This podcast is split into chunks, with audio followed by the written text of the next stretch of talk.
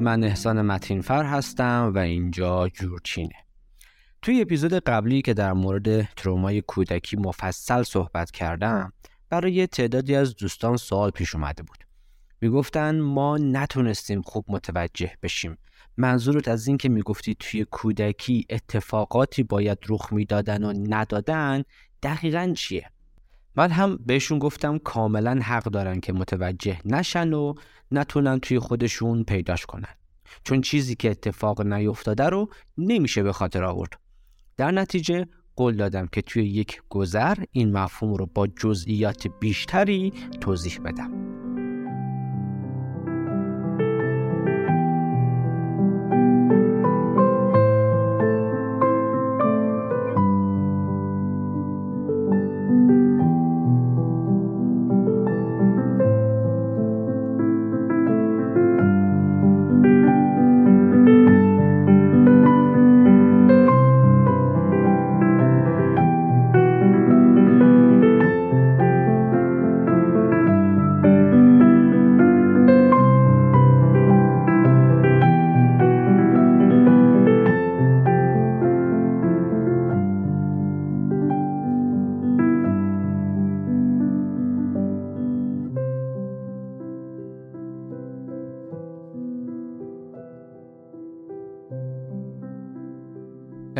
خانم دکتر جونیس وب که یک درمانگر بسیار دقیقه و موشکافانه مراجعاش رو بررسی می‌کنه برای اولین بار این مفهوم رو مطرح کرد. ایشون دید که خیلی از مراجعانش افرادی هستند که اتفاقا بسیار موفقند هیچ بیماری روانشناختی خاصی ندارند توی کودکی هم ضربه های عجیب و غریبی تجربه نکردند اما اصلا از خودشون و زندگیشون راضی نیستن. از درون احساس پوچی و توهی بودن می‌کنن نمی‌تونن معنا و هدفی برای زندگیشون پیدا کنن و به زبان ساده حالشون بده اما نمی‌دونن که چشونه. نمی‌دونن مشکل کار کجاست. دکتر وب اومد زندگی تمام این افراد رو بررسی کرد و دید یه چیزی این وسط کمه. یه قطعه از این پازل نیست و همون باعث میشه این افراد حالشون بد باشه و ندونن که دارن از کجا می‌خورن. اون قطعه گم شده چیه؟ پاسخ سالم به نیازهای هیجانی. خب سوال پیش میاد.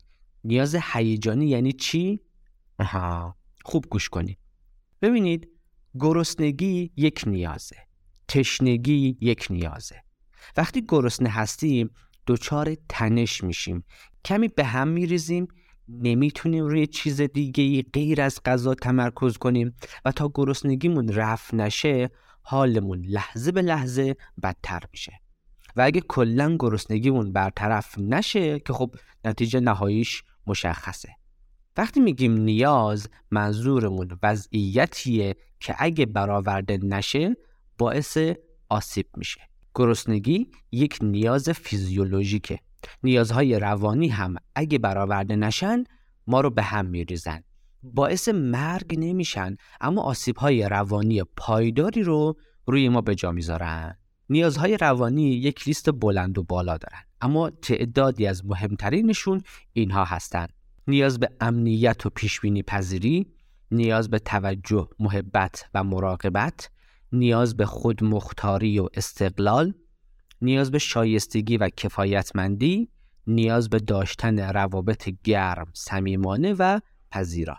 و در نهایت نیازی که می‌خوام توی این اپیزود مفصل در موردش صحبت کنم نیاز به دیده شدن احساسات معتبر دونستن اونها و دریافت کمک برای تنظیم احساساته. ما از کودکی دنیامون احساساتمونه پس در درجه اول نیاز داریم احساسات ما توسط والدین و مراقبینمون دیده بشه. نیاز داریم که والدین غم و استراب ما رو ببینن و وجودشون رو انکار نکنن. در مرحله دوم نیاز داریم که داشتن این احساسات معتبر شناخته بشن. یعنی بهمون حق داده بشه که غمگین و مضطرب باشیم. به این جمله خوب دقت کنین. این بچه بازی چیه؟ پاشو خودتو جمع کن. آدم به خاطر همچین چیزی که قصه نمی‌خوره. بزرگ میشی یادت میره. این دست پیام ها و هر چیزی شبیه به این داشتن یک یا مجموعی از احساسات رو بد می‌دونه و از اعتبار میندازه. به نظرم که هممون جملاتی با این مفاهیم رو زیاد شنیدیم. وقتی احساسمون بی اعتبار میشه خودمون احساس بیارزشی می‌کنیم و کلا دیگه سیستم هیجانیمون رو خاموش می‌کنیم که دیگه چیزی احساس نکنیم. در مرحله آخر هم نیاز داریم به همون کمک بشه تا بتونیم برای حال بدمون اقدامات سالم و مفید انجام بدیم. مثلا یاد بگیریم برای کاهش استراب حل مسئله انجام بدیم برای خشممون هم شروع کنیم به گفتگو ارتباط مؤثر و مرزگذاری. وقتی احساسات دیده نمیشن و معتبر شناخته نمیشن مسلما براشون هم کاری انجام نمیشه. سری که درد نمی‌کنه رو دستمال نمیبندن دوستی بود که از کودکیش تعریف می‌کرد و می‌گفت یادمه اگه برام توی مدرسه مشکلی پیش میومد و با ناراحتی میومدم خونه پدر و مادرم از چهره و رفتارم میفهمیدن که حالم بده. اما به جای اینکه ازم بپرسن چی شده خودشون آشفته می‌شدن و بیشتر ازم فاصله می‌گرفتن. منو نمی‌دیدن و حتی از چهرهشون می‌شد فهمید که ازم ناراحتن. ازم ناراحتن که چرا ناراحتم؟ و در واقع نه تنها به هم اجازه داده نمی‌شد که ناراحت باشم بلکه به هم این پیام داده می‌شد که نباید ناراحت باشم و مادامی که اینجوری هستم پذیرفته نمیشم. در ادامه منم مجبور بودم برم توی اتاقم و خودم با حال بدم کنار بیام و برای مشکلاتم راه حل پیدا کنم. در نتیجه این باور در من شکل گرفت که توی زندگی و مشکلاتم تنها هستم. پشتم خالیه و کسی ازم حمایت نمی‌کنه. موضوعی که منبع خیلی از استرابهای منه. یا وقتی توی فوتبال آسیب می‌دیدم و دردم می‌گرفت پدرم همیشه به هم می‌گفت خوب زخم شمشیر نخوردی. با این جمله به من این پیام داده می‌شد که حق نداری دردت بگیره. این درد خیلی کوچیک و بی اهمیته و داری بی خودی بزرگش می‌کنی. در نتیجه من هم در کل زندگیم حرف زدن از دردها و ناراحتی هام برام خیلی سخته و کلا چندان هم با نزدیکانم در مورد رنج هام حرفی نمی‌زنم. این رفتار هم باعث نارضایتی آدم های نزدیک زندگی میشه. این داستانی بود که یکی از دوستانم تعریف کرد. توی این مورد و تمام مواردی که مثال زدم هیچ کدوم از سه مرحله ای که گفتم وجود نداشت. چیزهایی که گفتم براتون آشنا نبود. شما هم رفتارهای شبیه به اینی که گفتم رو تجربه نکردین. اول اینکه احساساتتون دیده نشدن. دوم معتبر دونسته نشدن. و سوم هم براشون کمکی دریافت نکردین دکتر وب جونیس وب که همون ابتدای اپیزود گفتم به این سبک رفتاری میگه نادیده گرفتن نیازهای هیجانی کودک. Childhood emotional neglect. نادیده گرفتن نیازهای هیجانی کودک یک ترومای خاموشه. یک نیروی پنهانه که به تمام رفتارها، انتخابها و اتفاقات زندگی ما شکل میده اما ما از حضورش آگاه نیستیم. افرادی که با این سبک رفتاری والدین بزرگ شدن درد می‌کشن اما نمی‌تونن بفهمن چرا. نادیده گرفتن نیازهای هیجانی کودکی فضای خالی بین خطوط داستان زندگی ماست. اون چیزی که نوشته و روایت نشده حاشیه پررنگ تر از متنه اون چیزی که باید برامون اتفاق میافتاده و نیفتاده اون حمایتی که باید دریافت می‌کردیم و نکردیم باید دیده می‌شدیم و نشدیم. در نتیجه چیزی که برامون اتفاق نیفتاده رو هم نمی‌تونیم به خاطر بیاریم.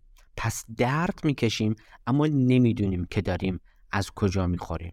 گیج و آشفته میشیم و فکر می‌کنیم که مشکل از خود ماست که اینقدر اوضاعمون خرابه خب حالا می‌خواین بدونین که شما هم توی کودکی نادیده گرفته شدین یا نه؟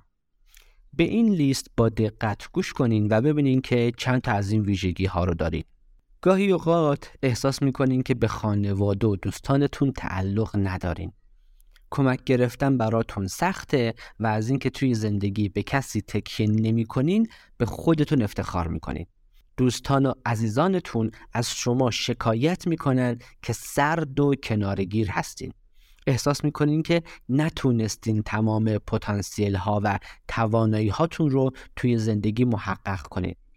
اغلب دوست دارین که تنها باشین و توی موقعیت های اجتماعی هم معذب هستین. اغلب از خودتون عصبانی و ناامیدین و خیلی خودتون رو سرزنش می‌کنین. همیشه در حال مقایسه خودتون با دیگران هستین و در اغلب موارد هم توی این مقایسه ها فرد بازنده شمایید. نمی‌تونید نقاط قوت و ضعف خودتون رو شناسایی کنید از درون احساس پوچی و توهی بودن می‌کنید و در نهایت هم این که با نظم داشتن و پایبندی به برنامه ها مشکل دارید. هرچه تعداد بیشتری از این علائم رو با شدت بیشتری تجربه می کنید احتمالا بیشتر در کودکی دچار نادید انگاری نیازهای هیجانی شدیم. بذارین همینجا دو تا نکته رو بگم. اول اینکه هدف از این اپیزود اصلا این نیست که تلاش و محبت های والدین رو زیر سوال ببریم. اکثر والدین سعی می‌کنن برای فرزندانشون بهترین ها رو رقم بزنن. اما اینو هم می‌دونیم که هیچ والدی کامل و بینقص و پرفکت نیست. و اصولا افراد در جهت سبکی که خودشون بزرگ شدن بچه هاشون رو تربیت می‌کنن. پس هدف مقصر دونستن و سرزنش کردن والدین نیست. هدف شناخت مشکل و برطرف کردنشه. دوم هم این که عدم آگاهی از این روال باعث میشه که ما نادانسته همین فرایند رو به بچه هامون منتقل کنیم.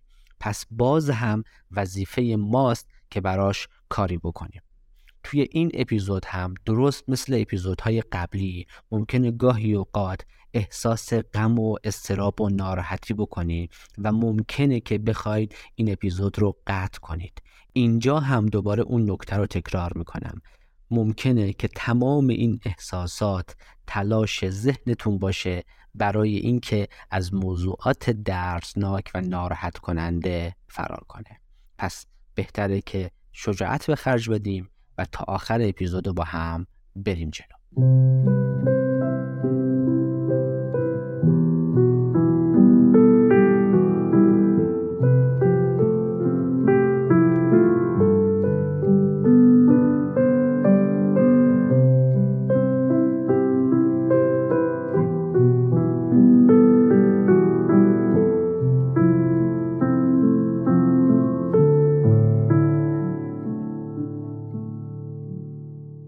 خب والدین چرا و چجوری نیازهای هیجانی بچه ها رو نادیده می‌گیرن؟ دکتر وب دوازده نوع از والدین و سبک والدگری رو شناسایی می‌کنه که این افراد نمی‌تونن به نیازهای هیجانی بچه هاشون پاسخ مناسب بدن. در ادامه سعی می‌کنم این دوازده دسته رو براتون باز کنم. شما هم خوب گوش کنید و ببینید که کدوم نوع رو تجربه کردید. احتمال زیادی وجود داره که شما هم مثل خیلی از افراد چند دسته رو تجربه کرده باشین و نه صرفا یکی.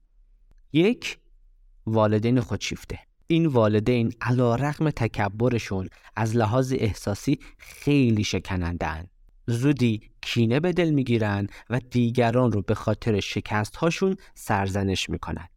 و زمانی که کارها طبق میلشون پیش نمیره خشمشون فوران می‌کنه. اینها دوست ندارن اشتباه کنن و می‌خوان همیشه حرف حرف خودشون باشه. بدترین ویژگیشون اینه که همواره دیگران رو قضاوت می‌کنن و عیب و ایراداتشون رو به رخشون می‌کشن. والدین خودشیفته بچه ها رو امتداد و تداوم خودشون می‌دونن و نمی‌تونن اونها رو افرادی جدا و منحصر به فرد تصور کنن. افرادی جدا که نیازها، احساسات و اهداف مختص خودشونو دارن. در نتیجه اشتباهات و خطای بچه رو اشتباهات خودشون در نظر می‌گیرن بنابراین بچه اجازه نداره کاری بکنه که باعث شرم و سرفکندگی والدین بشه. این سیستم رو توی فیلم هایی که در مورد خانواده های به اصطلاح با اصل و نسب هست زیاد دیدیم. مثلا پدر خانواده میگه می‌خوای مردم با خودشون بگن بچه فلانی بهمان و بیسار مهمترین مشکل والد خود شیفته اینه که نمی‌تونه احساسات بچهش رو ببینه و ازش مراقبت کنه. این والد شبیه به یک جراح میمونه که توی یک اتاق تاریک و با لوازم جراحی کهنه و کند می‌خواد عمل انجام بده.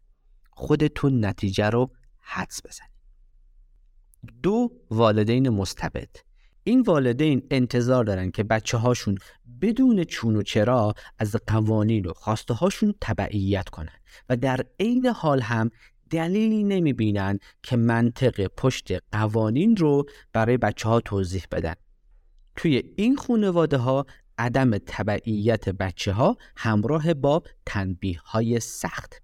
این والدین یک تصویری از بچه خوب توی ذهنشون دارن که هر موقع بچهشون از اون تصویر تخطی کنه و منحرف بشه باید ادب بشه و این وسط نیازها و خواسته های بچه هیچ اهمیتی نداره فلسفه تربیتی این والدین یک سایز برای همه است همه بچه ها رو با یک چوب میرونه و توی تعاملاتش جایی برای ویژگی ها و شرایط خاص هر بچه باز نمی‌کنه.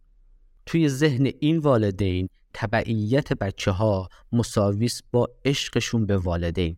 یعنی اگه بچه مطیع و گوش به فرمان باشه والدین احساس می‌کنن که بچهشون دوستشون داره. و اگه بچه از حرفشون پیروی نکنه به این معناست که پدر و مادر رو دوست نداره و بهشون احترام نمی‌ذاره. و این یکی از بزرگترین معضلاتیه که ما توی جامعهمون داریم. والدین فکر می کند که احترام یک جاده یک طرف است و تبعیت فرزندان رو تنها نشونه احترام و عشق می دونن.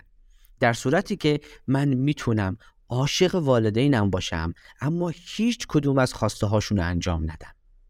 عشق، احترام و تبعیت سه تا مقوله جداست. اما والدین اینها رو به هم گره می‌زنن و مثل یک تناب میندازن دور گردن بچه ها. با احساس گناه هم این گره ها رو محکمتر می‌کنن تا خیالشون راحت باشه که بچهشون از کنارشون جمع نمی‌خوره. در نتیجه بچه اینجوری فکر می‌کنه که داشتن نیاز و خواسته منحصر به فرد خودخواهی قانون شکنی باعث بدبختی و مایه احساس گناهه. سه والدین سهلگیر. این والدین کسانی هستند که کمترین قوانین رو برای بچه هاشون می‌ذارن. چرا؟ چون در خوشبینانه ترین حالت می‌خوان که بچه هاشون شاد باشن و در بدترین حالت هم نمی‌خوان کار سخت والدگری رو انجام بدن. سر و کله زدن با بچه ها وضع قوانین منطقی و پایبندی بهشون و برطرف کردن تعارضات کار سخت و انرژی بریه. در نتیجه برخی از والدین نمی‌خوان که درگیرش بشن. این والدین آزادی های زیادی به بچه ها میدن. با اینکه این اتفاق برای بچه ها لذت بخشه اما به همون میزان هم آسیب زاست. این والدین برای بچه هاشون کمترین میزان قوانین و محدودیت ها رو اعمال می‌کنن در صورتی که بچه ها برای رشد سالم نیاز دارن که براشون محدودیت های منطقی گذاشته بشه. به همین خاطر از نظر بچه ها این والدین خیلی والدین باحال و به تعبیری کول هستند اما در واقعیت اینه که این والدین مشکلات و مسائل خودشونو دارن که باعث میشه این سبک رو پیش بگیرن. بچه ها به خاطر عملکردشون از این والدین فیدبک نمی‌گیرن. در نتیجه شناخت خوبی از خودشون ضعفها و توانایی هاشون ندارن. از طرفی چون والدین انتظارات زیادی ازشون ندارن این بچه ها احساس می‌کنن که خیلی توانایی ندارن که والدینشون ازشون انتظارات بالایی ندارن. در نهایت این بچه ها با نظم و انضباط شخصی به شدت مشکل دارند این والدین با بچه هاشون مثل یک رفیق و همپیاله رفتار می‌کنن تا بچه ای که باید ازش مراقبت کنن و تربیتش کنن. چهار والدینی که دچار سوگ هستند. حالا یا طلاق گرفتن یا اینکه عزیزی رو از دست دادن. داشتن والدی که سوگ داره خیلی سخته. چون اون داره با سوگش کنار میاد و مسلما داشتن یک بچه شرایط رو پیچیده تر می‌کنه. والدی که سوگواره ظرفیت و توان چندانی برای مراقبت کردن از یک بچه را نداره. کار زمانی سختتر میشه که مثلا مادرتون سوگوار از دست دادن پدرتونه. اینجا شما هم خودتون درگیر سوگ هستید و هم والدی دارید که سوگواره. والدی که باید از شما مراقبت کنه اما خودش نیاز به مراقبت داره. از دست دادن یک والد حالا چه در اثر طلاق یا فوت برای بچه فشار زیادی ایجاد می‌کنه. بچه نیاز داره که در مورد این احساسات صحبت کنه و به خاطرشون کمک بگیره. اما اگه این اتفاق نیفته بچه با کلی علامت سوال سوگ ناتمام و احساس گناهی که تا آخر یقشو می‌گیره به مسیرش ادامه میده. بچه ها هرچه در سنین پایین تری باشند بیشتر به خاطر از دست دادن یک والد احساس گناه و تقصیر می‌کنن توی دنیای کودکانه و خیالیشون فکر می‌کنن اینکه بچه خوبی نبودن باعث شده خدا پدرشون رو ببره. یا چون کارهای بدی کردن اینجوری دارن مجازات میشن و هر چیزی شبیه به این نوع تصورات.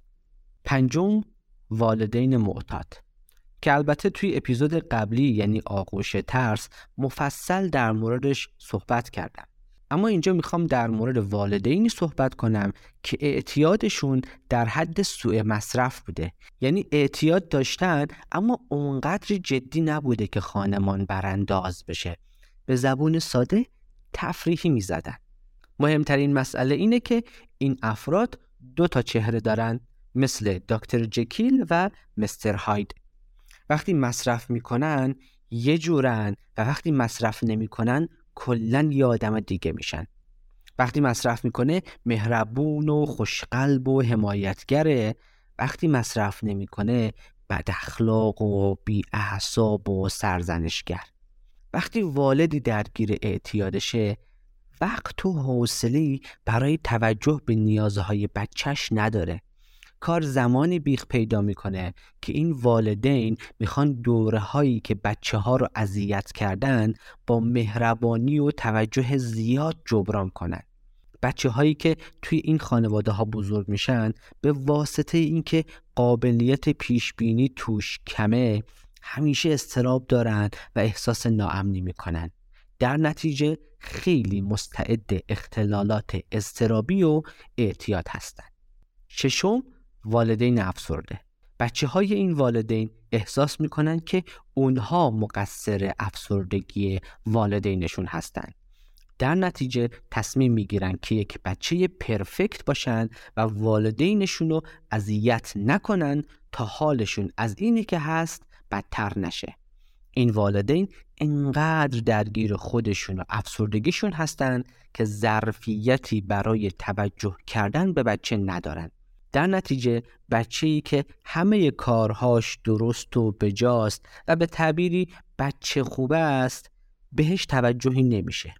اما وقتی اشتباهی می‌کنه یا توی مدرسه خطایی انجام میده سریع بهش توجه میشه.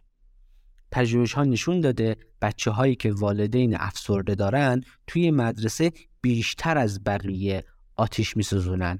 این بچه ها چون از والدینشون یاد نگرفتن چجوری با هیجاناتشون کنار بیان بیشتر رو میارن به مصرف مواد. از طرفی چون والدین نمی‌تونن به خاطر افسردگی به نیازهای معمول بچه هاشون پاسخ بدن بچه ها احساس بیارزشی می‌کنن و خودشون در بزرگسالی مستعد افسردگی میشن.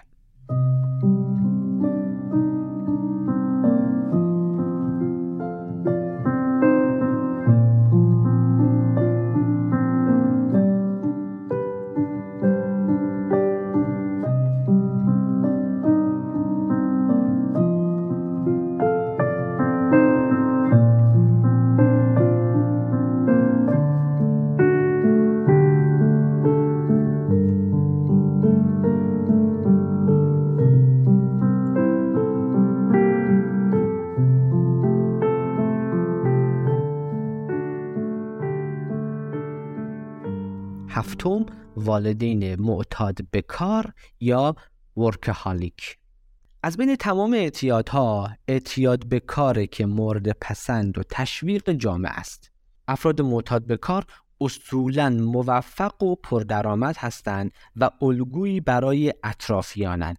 اما متاسفانه این بچه هاشون هستند که در سکوت رنج می‌کشند. والدین ساعتهای زیادی سر کار هستند و زمانی برای توجه به بچه و نیازهاش ندارند. در واقع والدین با اولویت دادن به کار و جلساتشون این پیغام رو میدن که بچهشون خیلی مهم نیست و با این کار احساس ارزشمندی بچه رو تخریب می‌کنن. وقتی که بچه موفقیتی به دست میاره و والدین اونجا نیستن که بچهشون رو تشویق کنن چون توی جلسن یا توی سفر کاری بچهشون احساس می‌کنه دستاوردهاش مهم و ارزشمند نیستن. پس عزت نفسش از بین میره. اوضاع زمانی بدتر میشه که این بچه ها از طرف دیگران کمترین میزان همدلی رو دریافت می‌کنن. بهشون گفته میشه تو که مامان و بابایی به این خوبی و موفقی داری بهترین لباس ها رو داری بهترین مدرسه میری اسباب بازی خفن داری تو دیگه چرا ناراحتی؟ اگه والدین بمیرن بچه می‌دونه که مرگ اونها رو ازش گرفته. اما اگه موفقیت والدینش رو گرفته باشه چی؟ در نتیجه بچه حال بد خودشو ربط میده به ضعف و ناتوانی خودش. این بچه ها یا میرن سمت اعتیاد و رفتارهای خود تخریبگرانه تا توجه والدین رو به دست بیارن یا اینقدر عزت نفس و احساس ارزشمندیشون تخریب شده که دست به هیچ کاری نمی‌زنن.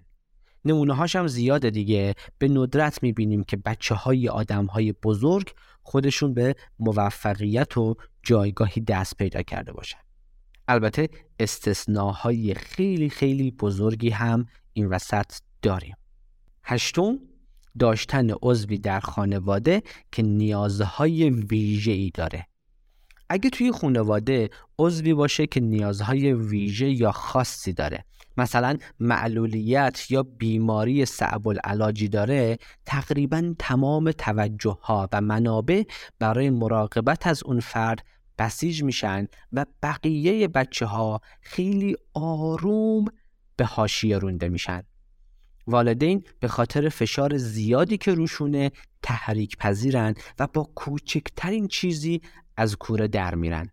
از طرفی بچه ها همواره چیزهایی رو در مورد مسائل پزشکی میشنوند که ازشون هیچ سر در نمیارن و نمی‌تونن هضمش کنن. زندگی با یک فرد بیمار اصولا یک وضعیت بحرانی دائم توی خانواده ایجاد می‌کنه. توی این وضعیت والدین از بچه ها می‌خوان که از خودگذشتگی انجام بدن و کلا بچه خوب بچه که خودش وقف خانواده و مراقبت از شخص بیمار بکنه.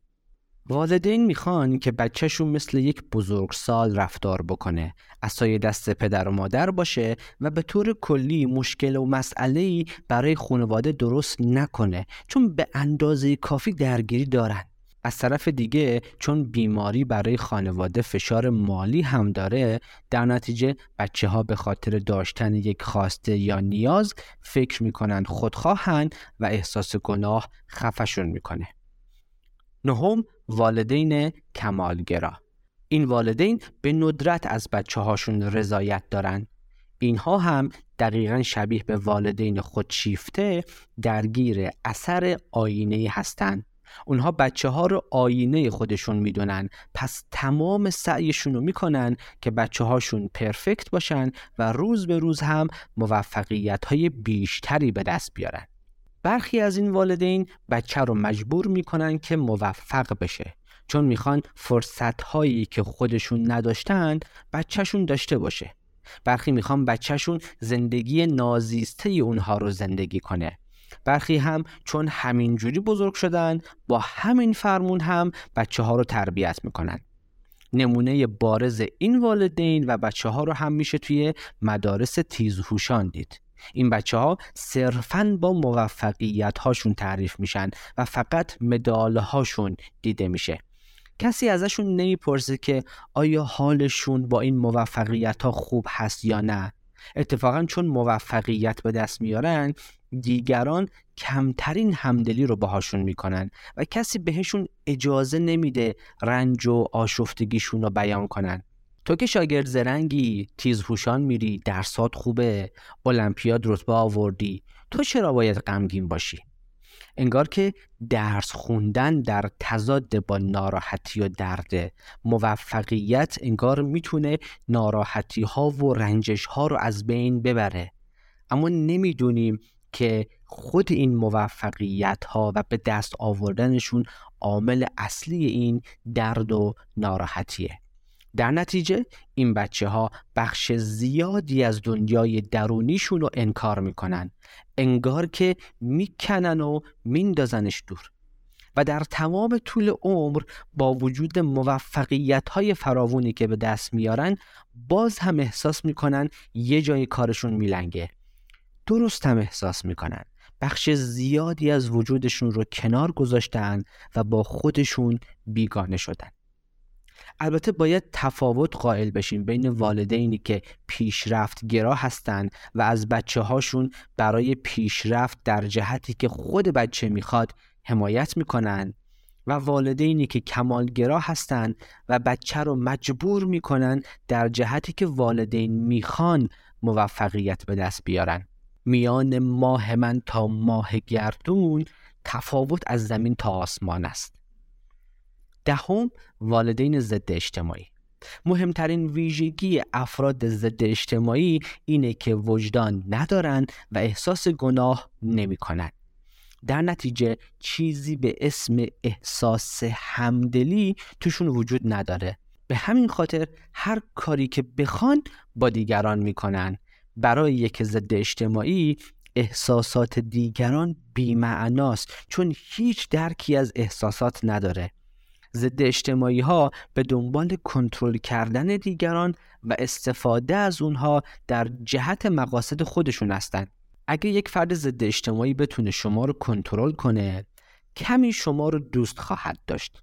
اگه نتونه کنترل کنه از شما بدش میاد. در ادامه اگه تلاشهاش برای کنترل نتیجه نده رفتارهای قلدر معابانه از خودش نشون میده. باز هم اگه نتونه شما رو کنترل کنه سعی می‌کنه ازتون انتقام بگیره و بهتون آسیب بزنه. این افراد به راحتی دیگران رو بازی میدن و ازشون سوء استفاده می‌کنن. واقعیت رو تحریف و انکار می‌کنن و صحبتها رو جوری تفسیر می‌کنن که مورد نظر خودشونه. دکتر مارتا استاوت توی کتاب ضد اجتماعی خونه بغلی میگه مهمترین شاخصه یک فرد ضد اجتماعی اینه که این آدم آمدانه ارادی و قصدمندانه به شما آسیب می‌زنه. بعدش جوری رفتار می‌کنه که انگار هیچ اتفاقی نیفتاده و شما نباید ناراحت بشی و دردت بگیره. از طرف دیگه اینها در بازی کردن نقش قربانی بسیار توانمند هستند و حتی می‌تونن ماجرا رو جوری جلوه بدن که انگار شما بودین که بهش آسیب زدین و کلا جنگ مغلوبه میشه. اگه کسی این سبک رفتاری رو داره تکرار می‌کنه به احتمال زیاد یک ضد اجتماعیه و باید توی ارتباطتون باهاش تجدید نظر کنید. ماجرا زمانی بغرنج میشه که این آدم والد شما باشه.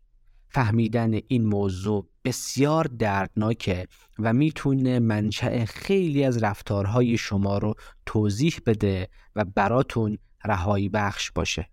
برای این والدین بچهشون فرقی با یک غریبه نداره و تمام ترفندهایی که روی دیگران اجرا می‌کنه روی بچهش هم می‌زنه و مسئله توی فرزند پروری دیگه برای این آدم توجه و مراقبت نیست بلکه کنترل و قدرته یازدهم کودکان در نقش والدین برخی والدین اجازه میدن که بچه ها نقش والدی به عهده بگیرن و حتی خودشون و بقیه خواهر و برادرها رو بزرگ کنند. در شرایط وخیمتر بچه ها میشن والد والدینشون و این یک فاجعه است. یک تجاوز روانی به معنای واقعی کلمه است. برخی سختی ها و مشکلاتی که برای خانواده پیش میاد باعث میشه این نقش رو بچه ها به عهده بگیرن. مثلا خانواده ای که یکی از والدین رو از دست داده و سوگواره خانواده ای که یک والد معتاد افسرده یا یک عضو بیمار داره یا حتی خانواده ای که دچار مشکلات اقتصادی بزرگی شده. توی تمام این موارد یکی از بچه ها بلند میشه و نقش والد رو به عهده می‌گیره. این بچه دیگه اجازه نداره کودکی کنه اجازه نداره مثل بچه ها فکر و رفتار کنه بلکه باید بشه یه آدم بزرگ. این بچه ها دیگه چیزی به اسم خود ندارن و کل زندگیشون میشه برای دیگران. همواره در حال خدمات دادن به دیگران هستند و در تمام طول زندگیشون به خاطر دیگران از خودشون میگذرن. و البته همواره به خاطر بیوفایی و قدر نشناسی اونها هم گله دارن اما نمی‌تونن از الگوی خودشون خارج بشن. این افراد وقتی بقیه خواهر و برادرها بزرگ میشن و میرن سر خون زندگی خودشون و چون دیگه کسی نیست که بخوان ازشون مراقبت کنن دیگه نمی‌دونن در ادامه زندگی باید چه کار کنن و به چه مسیری برن در نتیجه گیج آشفته و بی هدف هیچ کاری نمی‌کنن و فقط روزها رو سپری می‌کنن. دوازدهم والدینی که خوشنیت هستند اما خودشون نادیده گرفته شدن. این دست از والدین که اکثریت رو هم تشکیل میدن بسیار مهربونن و سعی می‌کنن برای بچه هاشون بهترین ها رو رقم بزنن. اما از اونجایی که می‌دونیم وقتی کسی نیازهای هیجانیش برآورده نشده باشه نسبت به اونها ناآگاهه و انگار که اون نیازها توی نقطه کورش واقع شدن این دست از والدین هم اصلا نمی‌دونن این نیازها وجود دارن و بلد نیستن که بهشون پاسخ بدن. واقعیت اینه که عشق و دوست داشتن بچه ها متفاوت از همنوایی و کوک شدن با هیجانات اونهاست. یک والد باید بتونه هیجانات بچهش رو تشخیص بده به اونها آگاه باشه و زمان و انرژی بذاره تا بتونه خود واقعی بچهش رو درک کنه. نه اینکه اون ورژن تحریف شده ای که دلش می‌خواد رو از بچهش ببینه. تربیت فرزند یک شغل تمام وقته و برخلاف تصور بسیار غلط عوام هیچ بچه ای خودش بزرگ نمیشه. یک والد باید بتونه بچهش رو یک انسان منحصر به فرد با تمام قوتها و ضعفاش ببینه و نوع ارتباطش رو متناسب با ویژگی های بچهش تنظیم کنه. یک ارتباط منحصر به فرد. متاسفانه نادیده انگاری نیازهای هیجانی چون پنهان و نقطه کور روانیه اگه براش کاری انجام نشه می‌تونه نسل به نسل منتقل بشه. توی اپیزود قبلی در مورد فرهنگ جامعه کشاورزی صحبت کردم و توضیح دادم چطوری این فرهنگ روی دیده نشدن نیازهای هیجانی تأثیر می‌ذاره. خب تا اینجا تمام سبک های والدگری که از دیدگاه جونیس وب می‌تونن باعث نادیده گرفتن نیازهای هیجانی بشن رو شناختیم. حالا بریم یه موزیک خوب گوش کنیم و برگردیم.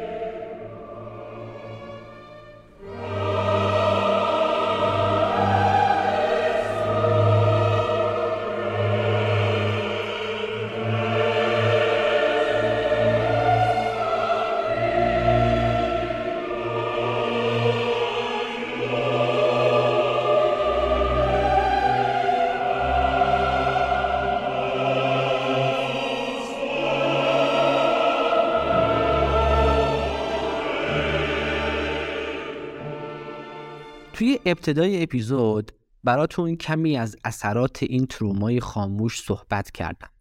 اما اگه موافق باشین در ادامه این اثرات رو بیشتر توضیح بدم تا بتونین بهتر اونها رو شناسایی کنین. اولین پیامد احساس توهی بودن و پوچیه. افراد به خاطر این احساس توهی بودن زندگی براشون بیمعناست. در نتیجه برای رسیدن به آرامش همه کار می‌کنن. شغلشون رو چندین بار عوض می‌کنن پشت سر هم ماشین و خونه عوض می‌کنن روابط عاطفی کوتاه مدت برقرار می‌کنن و پیش از اینکه قرار باشه خیلی صمیمی بشن رابطه رو کات می‌کنن. در ادامه این افراد احساس کرختی می‌کنن. به همین خاطر ممکنه دست به کارها و تفریحات خطرناک بزنن تا کمی رنگ و احساس به زندگیشون بیارن. این افراد ممکنه خیلی هم موفق باشن. اما چون احساس پوچی دارن بسیاری از مواقع فکر خودکشی و تموم کردن زندگی دست از سرشون بر نمیداره. دومین پیامد عدم وابستگیه. این افراد از وابسته شدن خیلی میترسن و تا بتونن از دیگری درخواست کمک نمی‌کنن. مبادا که محتاج و ضعیف به نظر برسن. کلا مهمترین شعار زندگیشون قوی بودنه و از هر چیزی که نشونه ضعف داشته باشه اجتناب می‌کنن. اینا خیلی دوست دارن مثل رابینسون کروزو تنها توی یک جزیره زندگی کنن و کسی کاری به کارشون نداشته باشه. توی روابط نزدیک و صمیمی معذب هستند و ترجیح میدن به کسی نزدیک نشن. به همین خاطر اطرافیانشون اونها رو افرادی سرد و کنارگیر یا بی عاطفه تصور می‌کنن. پیامد سوم تصویر غلط از خیشتن هست. این افراد نمی‌دونن نقاط قوت و ضعفشون چیه. نمی‌تونن بگن از چی خوششون میاد و از چه چیزی بدشون میاد. وقتی کارها سخت میشه چون فکر می‌کنن ضعیف هستن زود تسلیم میشن و کنار می‌کشن. همیشه احساس می‌کنن که وصله ناجور هستند و دیگران اونها رو اضافی تلقی می‌کنن پیامد چهارم اینه که هیچ شفقتی برای خودشون ندارن در حالی که برای دیگران دلسوزترینن از نگاه دیگران این افراد شنونده های خیلی خوبی هستند چون کسی رو قضاوت نمی کنند. اما این افراد به خودشون که می‌رسه بسیار بیرحم هستند و به خشنترین شکل ممکن با خودشون تعامل می‌کنن. نمی‌تونن اشتباهات خودشون رو تحمل کنن و همیشه از دست خودشون عصبانیان رفتارهای خود تخریبگرانه زیادی انجام میدن و برای خلاصی از حال بدشون ممکنه که رو بیارن به مواد و الکل. پنجمین پیامد خیلی عجیبه. این افراد چون احساس می‌کنن یه عیب و ایراد ذاتی و درونی دارن اولا تمام تلاششون رو می‌کنن که اونو از بقیه پنهان کنن و دوما هم این که سعی می‌کنن به آدم ها نزدیک نشن. چون فکر می‌کنن اگه نزدیک بشن بقیه می‌تونن شکاف ها و نقائص درون اونها رو ببینن و پسشون بزنن. پس از آدم ها فاصله می‌گیرن. در ادامه به همین دو علت احساس می‌کنن شیاد و فریبکار هستند چون خود واقعیشون رو از دیگران پنهان کردن و نقش بازی کردن. در نتیجه استراب و شرب بیشتری تجربه می‌کنن و بیشتر از آدم ها فاصله می‌گیرن. براشون بسیار سخته که با دوستهای صمیمیشون از خودشون صحبت کنن و خودفشایی کنن. دوستی های جدید ایجاد نمی کنن و براشون زجرآوره که یک مکالمه رو پی بگیرن. و در نهایت ششمین پیامدش هم نقص در نظم و انضباط شخصیه. در واقع توی مدیریت کردن خودشون مشکل دارن. می‌دونن که نباید کاری رو انجام بدن اما نمی‌تونن جلوی خودشون رو بگیرن. مثلا می‌دونن که نباید زیاد فست فود بخورن اما نمی‌تونن مانع خودشون بشن. پول زیاد خرج می‌کنن یا زیاد میخوابن. وقت زیادی رو صرف تماشای سریال یا شبکه های اجتماعی می‌کنن. براشون به طور کلی قرار گرفتن توی ساختار و انجام وظایف خیلی سخته. مخصوصا کارهایی که دوست ندارن دیگه براشون عذابه. با ددلاین ها مشکل دارن و در نتیجه اهمال کاری میشه مشخصه اصلیشون. عموما توی کارهاشون آشفته و شلختن موفقیت های زیادی کسب نمی‌کنن و به همین خاطر از دست خودشون هم خیلی عصبانی دقت کنید که قرار نیست یک نفر همه اینها رو داشته باشه. هر کسی متناسب با سبک فرزند پروری، محیط، ژنتیک و تجربیاتی که داشته ممکنه تعدادی از این ویژگی ها رو توی خودش شناسایی کنه. می‌بینیم که نادیده گرفتن نیازهای هیجانی می‌تونه دامنه وسیعی از مشکلات رو برای ما ایجاد کنه. متاسفانه به خاطر سبک فرزند پروری و سیستم های خانوادگی و نقش های والدینی که ما توی فرهنگمون داریم شاهد هستیم که این نادیده گرفتن در مورد خیلی از ماها صادقه. توی این گذر برخلاف روال سایر قسمت ها که تعدادی راهکار و تکنیک ارائه می کردم اجازه بدید که اینجا هیچ راهکاری ارائه ندم. چون بهترین چیزی که می‌تونه به ما توی این مسیر کمک بکنه فرایند روان درمانیه این موضوع مستلزم مداخله جدی و اساسیه و ممکنه برای رسیدن به نتایج مطلوب هم نیازمند کمی زمان باشیم. اما وظیفه ما نسبت به خودمون و نسلهای بعدیمون حکم می‌کنه که این موضوع رو به عنوان جدی ترین مسئله زندگیمون در نظر بگیریم. شاید بسیاری از مشکلاتی که توی زندگی باهاشون داریم دست و پنجه نرم می‌کنیم از همین موضوع ناشی میشه. شکست ها، تصمیم های نادرست، آدم های اشتباه و بسیاری از مسائل می‌تونه ریشه در همین تروماهای خاموش داشته باشه.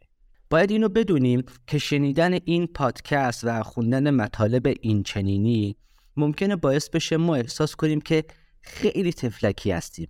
باور کنیم قربانیان دست و پا بسته رفتار والدینمون هستیم و اصلا تقصیر اونهاست که ما توی زندگیمون مشکل داریم. در نتیجه نقش قربانی بگیریم و با چوب سرزنش بیفتیم به جون دنیا. صندلی قربانی یه صندلی گرم و نرمه و وقتی روش بشینیم به سختی چیزی می‌تونه ما رو از روش بلند کنه. اما وقتی نشستی روش فلج میشی. انگار که هیچ توانی نداری و نمی‌تونی قدم از قدم برداری. ضرورتی هم برای گام برداشتن نمی‌بینی. وقتی مسئولیتی نسبت به خودت احساس نمی کنی نیازی هم نمی‌بینی که کاری انجام بدی.